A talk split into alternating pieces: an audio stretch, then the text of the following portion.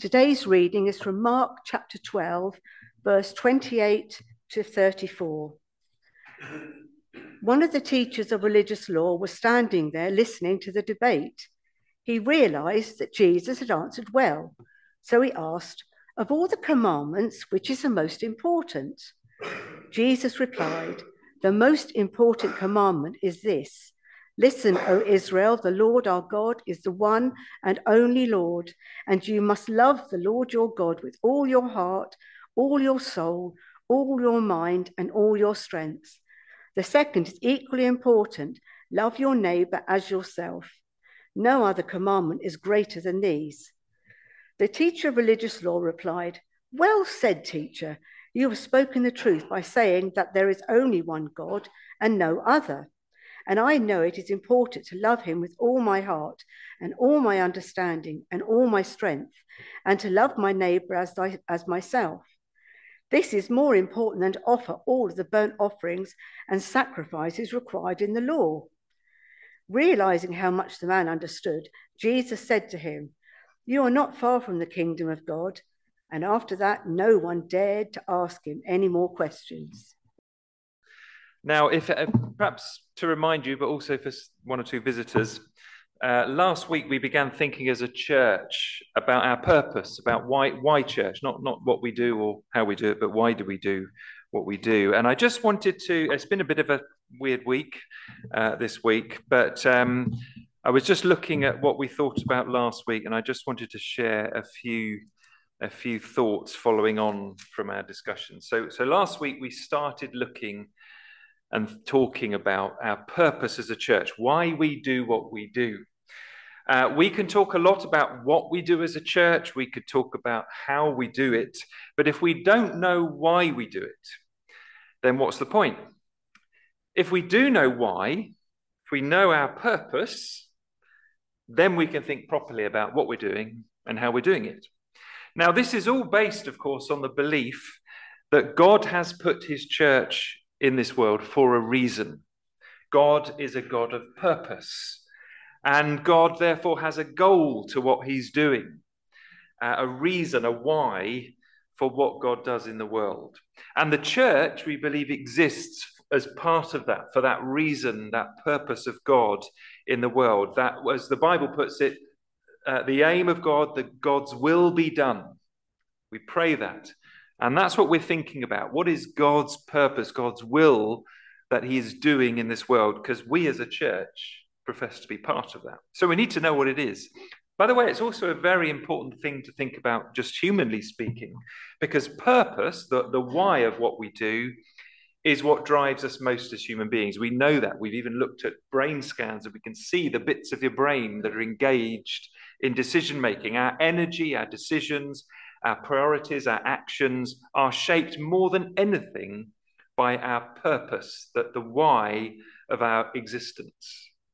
So we need to know what our purpose is as a church, and it is good, I think, to keep remembering and reminding ourselves of it. Now, we, we sat round tables last Sunday and all had a discussion about this. Two things seem to emerge from our discussions last week, I was I've laid out on the floor in the lounge at home. I laid out all that you had written down and had a look, and there were two things that emerged, and they were helped, weren't they, as we looked at a few Bible verses together with it.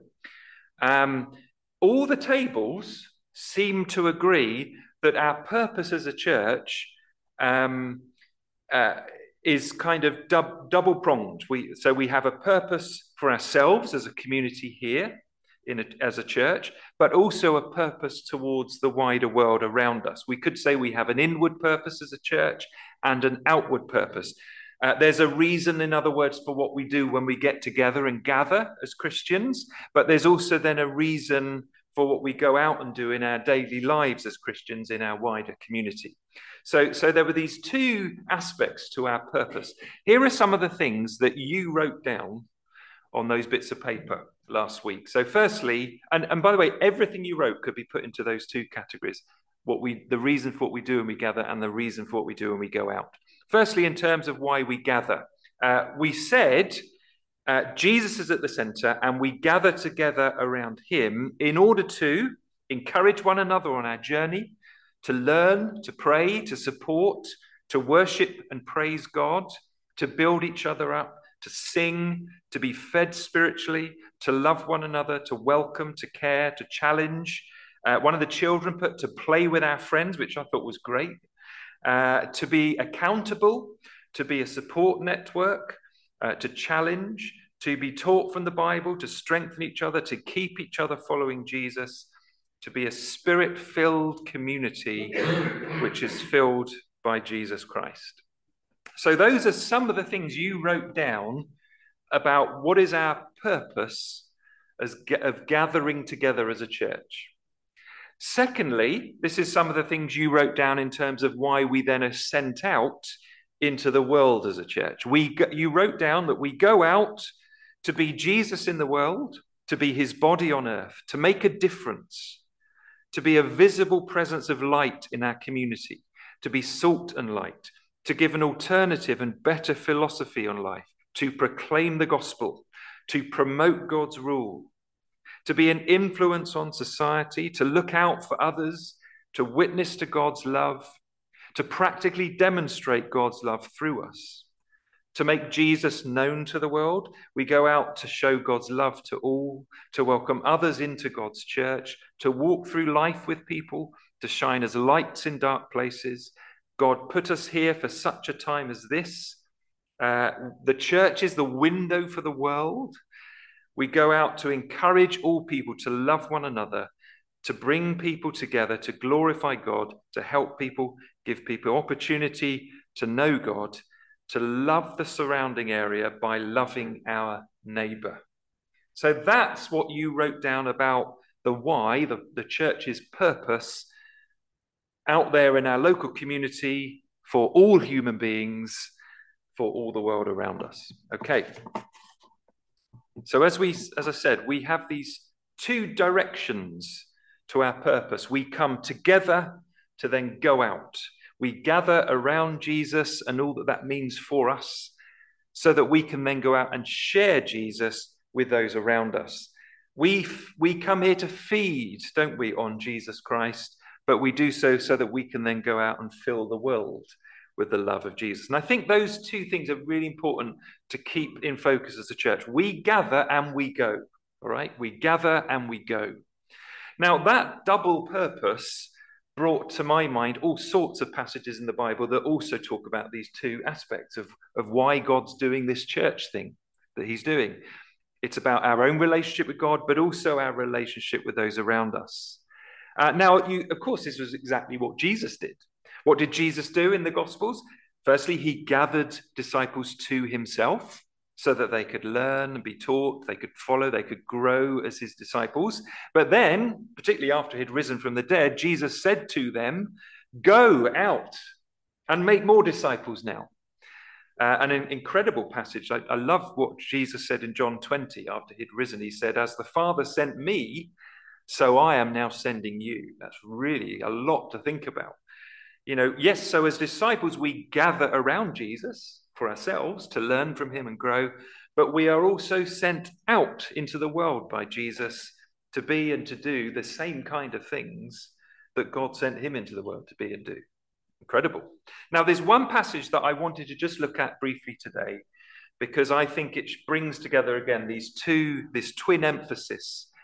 Uh, and this passage, Jesus says those two things gathering and going are inseparable. And they have always, Jesus says, been what God wants for human life. So I'm going to read this, and it's, it's Matthew's account of what Mary read earlier. So this is Matthew 22, and I'll read verses 34 to 40.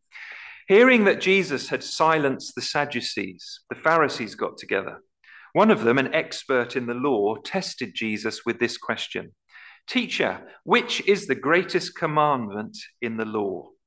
And Jesus replied, Love the Lord your God with all your heart and with all your soul and with all your mind. This is the first and greatest commandment.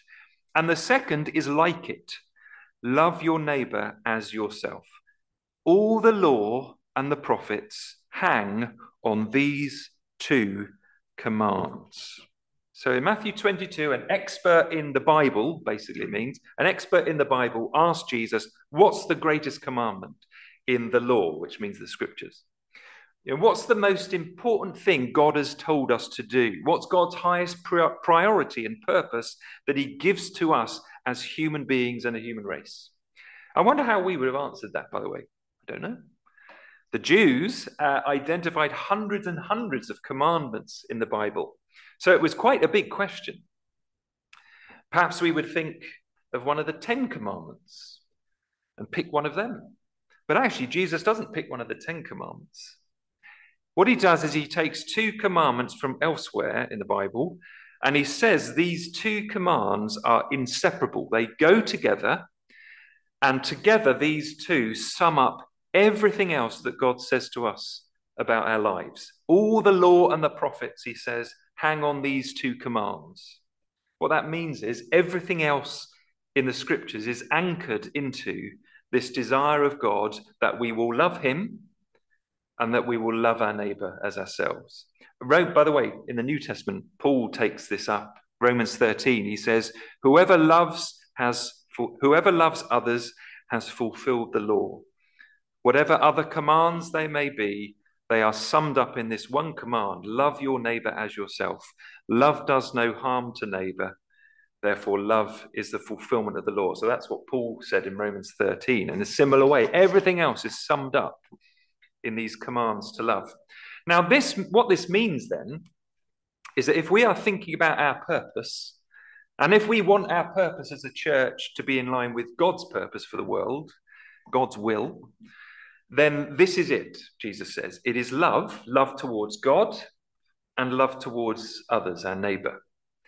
Jesus says that sums up all the other things God says to us. Everything God instructs us to do is with this aim that the world will be shaped by love for God and love for one another. Even I, you could say, well, but what, what about you know what about the cross and the resurrection? Well, I would say even even Jesus's birth and life, Jesus's death for our sins, Jesus's resurrection for our new life, all of that was towards this end that God has in mind to, to demonstrate His love and to make us a new people, forgiven, made new, so that we will then go out and love one another as he has loved us. God wants the human race to be made new, and he says that happens through his love for us and through our response of loving him and loving our neighbor. Now, in fact, Jesus says even more in this passage in Matthew 22. He quotes these two love commands and he links them in quite a striking way. Love the Lord your God with all your heart, with all your soul, and with all your mind, he says. This is the first and greatest commandment. And then he says this the second is like it love your neighbor as yourself. Now, when he says the second is like it, the word like comes from a word meaning together or even the same. Uh, what he's saying is these are two different commands, but in a sense, they're both the same. They're, re- they're the same thing. They're, they're very alike. They have to go together. Loving God and loving others always go together. They are part of the same thing, Jesus is saying. They're inseparable. They are two sides of one coin. We cannot love God without loving others. And indeed, when we do love our neighbor, that is what it means to love God in practice. Now, if you're not sure about what I've just said there, let me read to you a few passages from elsewhere. So later on in Matthew's Gospel, Matthew 25, Jesus gives a parable. And this parable pictures God as a king saying to his subjects, I was hungry and you gave me something to eat. I was thirsty and you gave me something to drink. I was a stranger and you invited me in. I needed clothes and you clothed me. I was sick, you looked after me. I was a prisoner, you came to visit me. And when in this parable, the people then say, when did we do this for you, our king? The king, God, says, Whatever you did for the least of one of these brothers and sisters of mine, you did it for me. In other words, that parable tells us that our actions of love towards other people are simultaneously acts of love towards God. Loving God and loving neighbor, Jesus says, they're like the same thing. How do we love God? with all our heart, all our soul, all our mind, and our strength. One of the main things is by loving our neighbor. The two commands go together. Listen to how 1 John 4 puts the two together. Dear friends, let us love one another, for love comes from God. Everyone who loves has been born of God and knows God. Everyone who does not love does not know God, because God is love.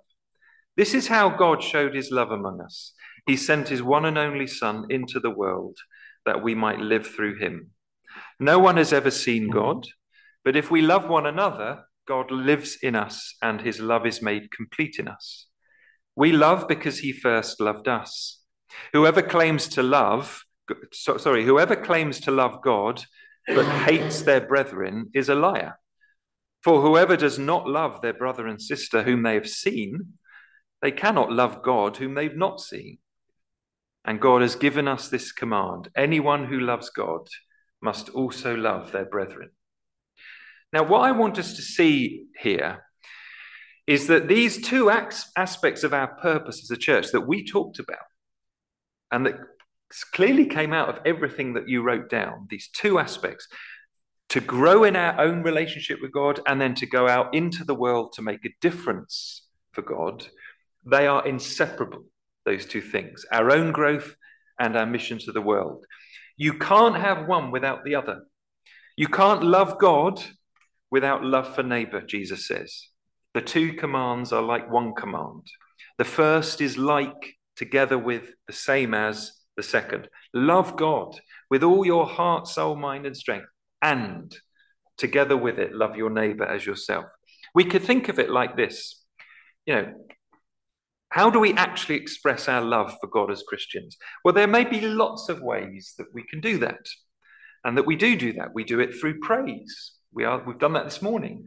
We do it, we express our love for God by just telling Him, We love you, Lord. Uh, we do it through our prayers. We do it through listening to what God has to say to us.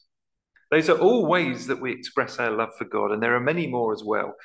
But these passages are telling us that perhaps above all else, we actually show our love for God by how we live and treat one another, by loving our neighbor. Why? Because that's what God wants most for us. He loves us, and this is what he wants for us. This is his great command, Jesus said. Jesus elsewhere said, A new command I give to you, he said to his disciples. What was it? Love one another. That's what Jesus said he wants. It's what God had always said he wants human beings learning to love one another in the same way that God has loved us. So we love God above all else, I think, by living lives of love towards our neighbor. Now, that means, I'm nearly done, uh, that means what we often call mission as, as churches, what we do out there for the world, mission, that is actually a central part of how we also grow in our own faith as disciples. What I'm saying is, mission and discipleship are not two completely separate things. To be disciples ourselves, learners, it means, is to be a people learning to love others in the way that Christ has loved us. That's the point of discipleship. As it says here, to love God and to love our neighbor as ourselves go hand in hand. I think this is important, by the way, for us as English speakers, because we tend to think of this word love as just a feeling primarily. Often we often think of it as a romantic attraction and feeling.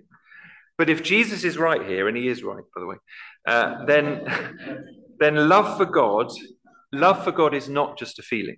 And we have to realize that uh, we, we have a very limited word for love in English. I think there are three different words in Hebrew for love, and I think it's similar in Greek as well. Five. Yeah, in other words, in Hebrew and Greek, they understand love is a multifaceted thing. We just have one word, they had many.